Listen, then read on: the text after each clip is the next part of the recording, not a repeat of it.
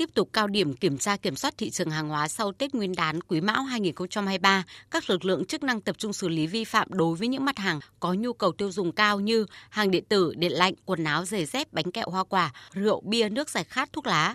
đặc biệt giám sát chặt chẽ các hoạt động kinh doanh xăng dầu, không để xảy ra tình trạng đầu cơ găm hàng tăng giá bất hợp lý, đảm bảo ổn định thị trường để phục vụ tiêu dùng của nhân dân, xử lý nghiêm các hành vi vi phạm. Ông Vũ Quốc Khánh, quyền cục trưởng Cục Quản lý thị trường tỉnh Hà Giang cho biết. Lực lượng quản lý thị trường nắm theo các chu kỳ hoạt động cũng như hàng hóa luân chuyển để tăng cường công tác nắm bắt tình hình, đánh giá hoạt động của hàng hóa trên địa bàn, từ đó phối hợp với các ngành chức năng Thứ nhất phải làm tốt công tác tuyên truyền cho các cơ sở kinh doanh. Thứ hai là cho những người dân hiểu biết về những chất lượng sản phẩm của hàng hóa và một số hàng hóa giả mạo về một số các cơ sở kinh doanh đó thì để đảm bảo cho người dân biết mua và sử dụng các sản phẩm một cách an toàn các lực lượng chức năng tăng cường kiểm tra xử lý vi phạm, đi đôi với việc vận động các tổ chức cá nhân hoạt động thương mại trên thị trường tham gia đấu tranh chống buôn lậu gian lận thương mại và hàng giả bằng các hình thức đa dạng cụ thể, thực hiện ký cam kết với các cơ sở kinh doanh không kinh doanh hàng giả, hàng lậu, hàng kém chất lượng, hàng hóa không đảm bảo an toàn thực phẩm.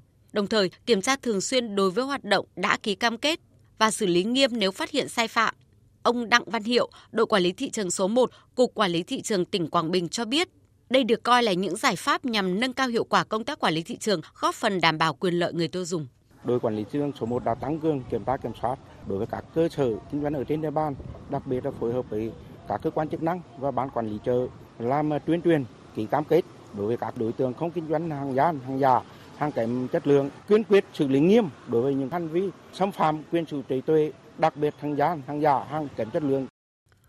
theo bà Trần Thị Phương Lan, quyền giám đốc Sở Công Thương Hà Nội, trước Tết đã liên kết với các địa phương khác từ sớm để điều phối nông sản và thực phẩm tại các hệ thống siêu thị, chợ dân sinh để bình ổn giá cả. Cam kết là giữ ổn định giá sau Tết, không tăng giá đột biến để phục vụ nhu cầu của người dân. Bên cạnh đó thì Sở Công Thương nhận được gần 1.000 chương trình đăng ký khuyến mại của các nhà sản xuất cũng như là của các hệ thống phân phối để triển khai các chương trình khuyến mại sau Tết. Theo kế hoạch kiểm tra liên ngành của thành phố Hà Nội, sau Tết Nguyên đán Quý Mão 2023, các lực lượng chức năng liên tục có các đoàn kiểm tra về chất lượng an toàn thực phẩm, bình ổn giá cả tại các chợ dân sinh và các hệ thống phân phối, đảm bảo không có mặt hàng nào bị đội giá cao so với thông thường. Ông Đặng Thanh Phong, Chi cục trưởng Chi cục An toàn vệ sinh thực phẩm thành phố Hà Nội nói.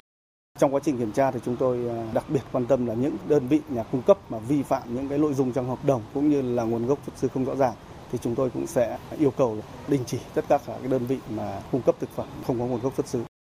Theo Bộ Tài chính, sau Tết bắt đầu là thời điểm của lễ hội diễn ra trên cả nước, nhu cầu đi lại tiêu dùng thực phẩm, ăn uống ngoài gia đình, đồ mua sắm phục vụ lễ hội đầu năm có khả năng có xu hướng tăng. Do đó, các bộ ngành cần thực hiện nghiêm các chỉ đạo của chính phủ, Thủ tướng Chính phủ về điều hành giá,